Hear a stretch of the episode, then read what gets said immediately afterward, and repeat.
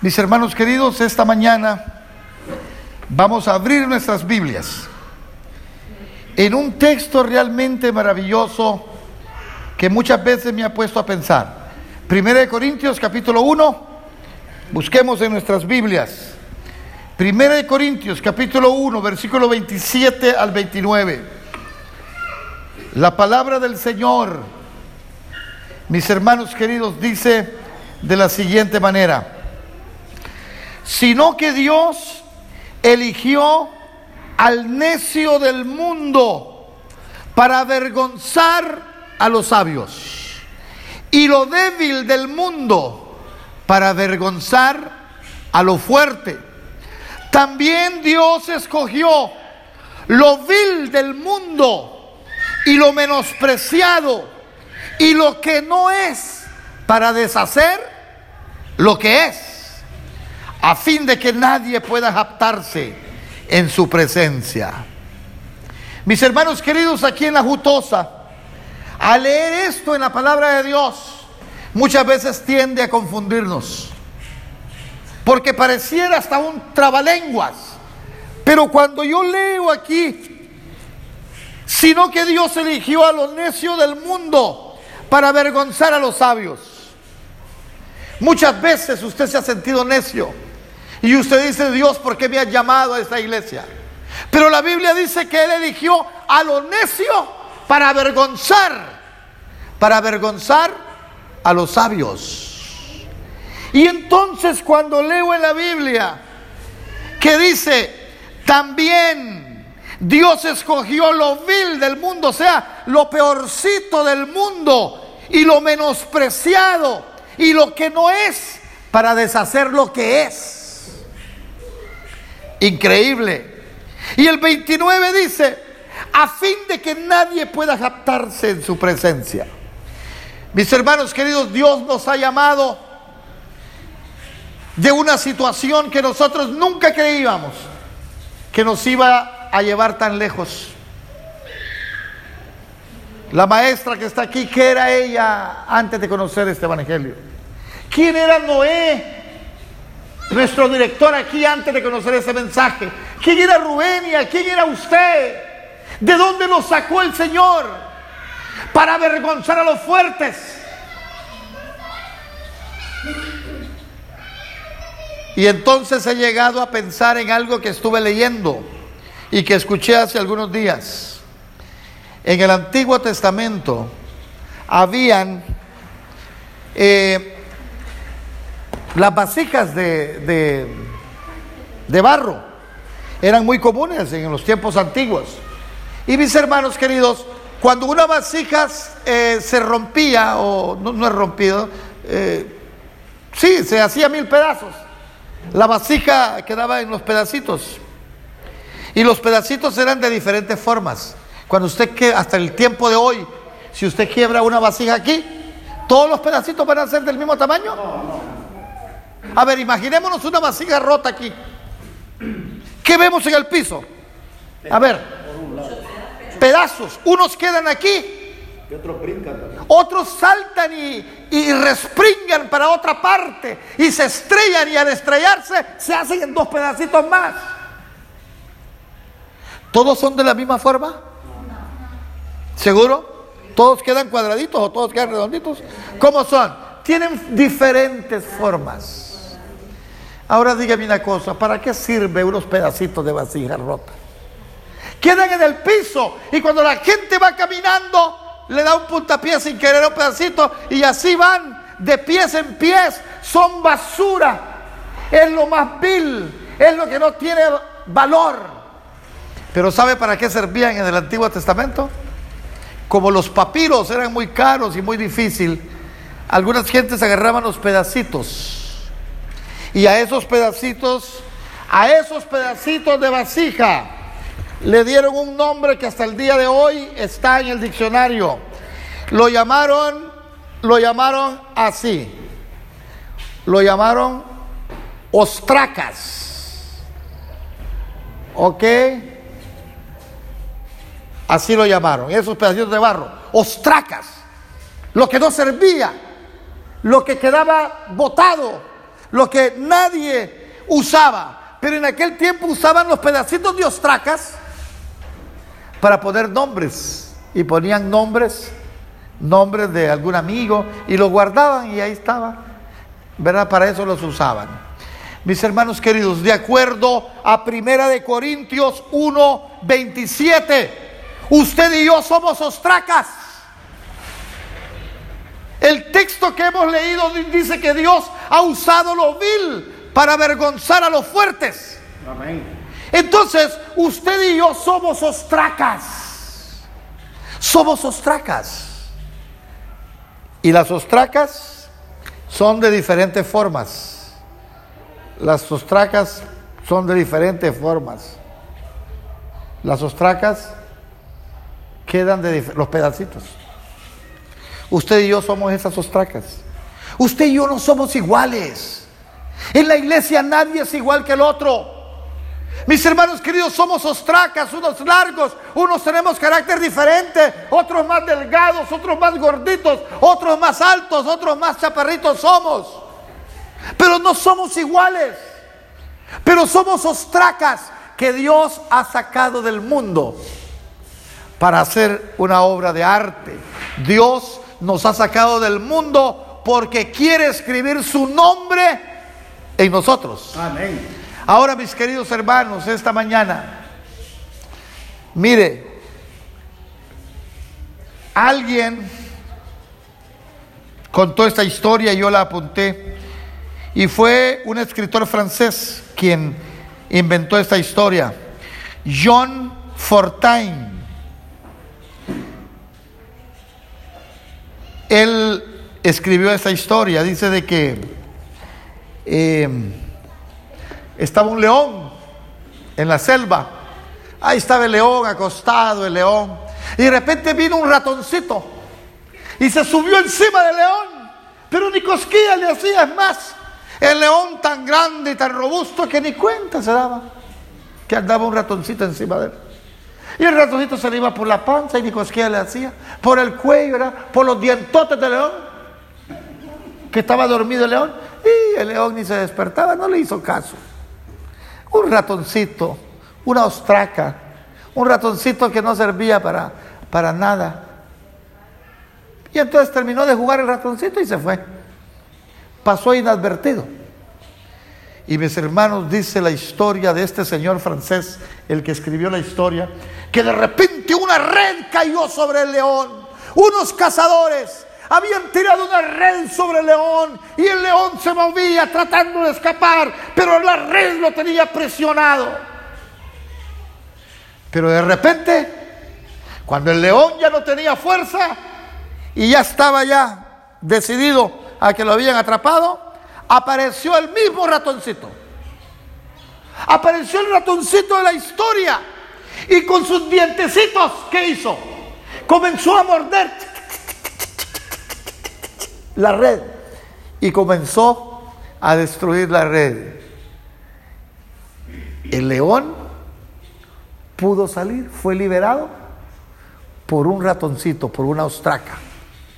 Mis hermanos queridos, esta mañana esta mañana, mis queridos, en esta iglesia, muchas veces necesitamos a alguien más pequeño que nosotros. Muchas veces vamos a necesitar esta ostraca de esta forma. Otras veces vamos a necesitar otra ostraca de otra forma o de otro tamaño. O vamos a necesitar de otra ostraca más pequeña que nosotros. Todos somos ostracas. Todos hemos sido sacados del pecado, del lodo cenagoso, mis hermanos queridos. Ahora díganme ustedes, ayúdenme.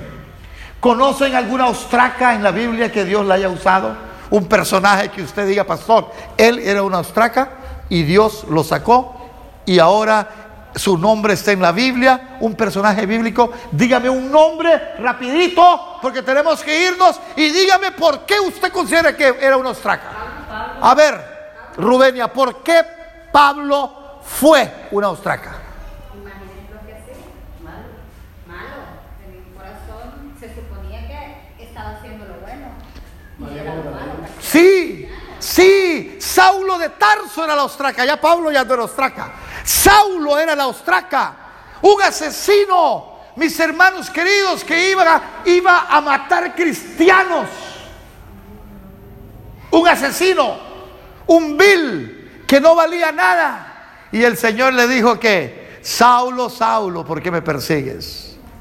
Dios agarró la ostraca de Saulo de Tarso y, las epístolas paulinas dice, dice, oiga, el mismo Pablo dice, yo, apóstol de Jesucristo, por voluntad de quién?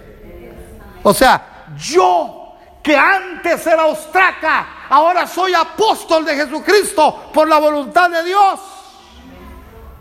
Otro personaje, no tenemos tiempo, a ver. María Magdalena. María Magdalena, la adúltera, una ostraca, alguien que nadie la podía tocar porque ya era, ya era culpable de pecado. Trajeron la ostraca de María Magdalena y la agarraron y la tiraron a los pies de Jesús y le dijeron, ahora pues, ¿qué tú dices? ¿Qué hacemos con esta basura? ¿Qué hacemos con esta, con esta ostraca? Y mire, era una ostraca grande. Vamos a poner porque las ostracas también son grandes. Era una ostraca grande. Qué marcador más feo. Ok, muy bien. Pero aquí tengo, eh, sí, aquí tengo el otro. No, no es este. Ok. ¿A dónde los dejé? Ok, aquí tengo uno. Ok, mire.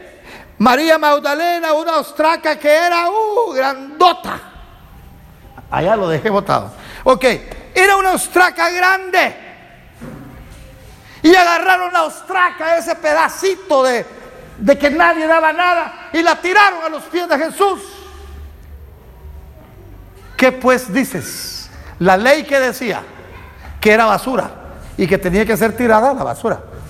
Pero el Señor tomó la ostraca y dijo, yo necesito esta ostraca. ¿Cuántas veces Satanás no nos arrojó?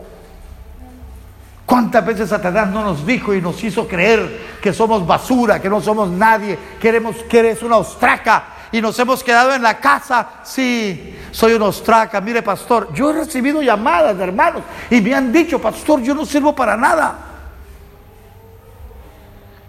He recibido llamadas, hace poco recibí una ahí en el Suzuki, en mi carro, que me decía, pastor, ore por mí, llorando. Y un señor ya de edad me dice, pastor, ore por mí, yo no sirvo para nada. Lo que me estaba diciendo es, soy una ostraca. Y el Señor agarró la ostraca de María Magdalena y hizo una obra de arte, al igual que Saulo de Tarso. ¿Se le viene a la mente otro personaje? A ver, para que sean tres esta mañana. Otro personaje bíblico que usted dice, pastor, sin duda alguna, era una ostraca. La samaritana en el pozo. La hermana Rubenia tiene razón. La samaritana en el pozo también era una ostraca y era una ostraca que, ¿qué forma le ponemos? A ver. Ahí. Otra ostraca. La samaritana en el pozo. ¿Por qué era ostraca? ¿Cuántos maridos tenía? Muchos maridos. Y Jesús junto al pozo le dice, yo te voy a dar un agua que nunca más volverás a tener sed. En otras palabras, agarró la ostraca y dijo, esta me puede servir.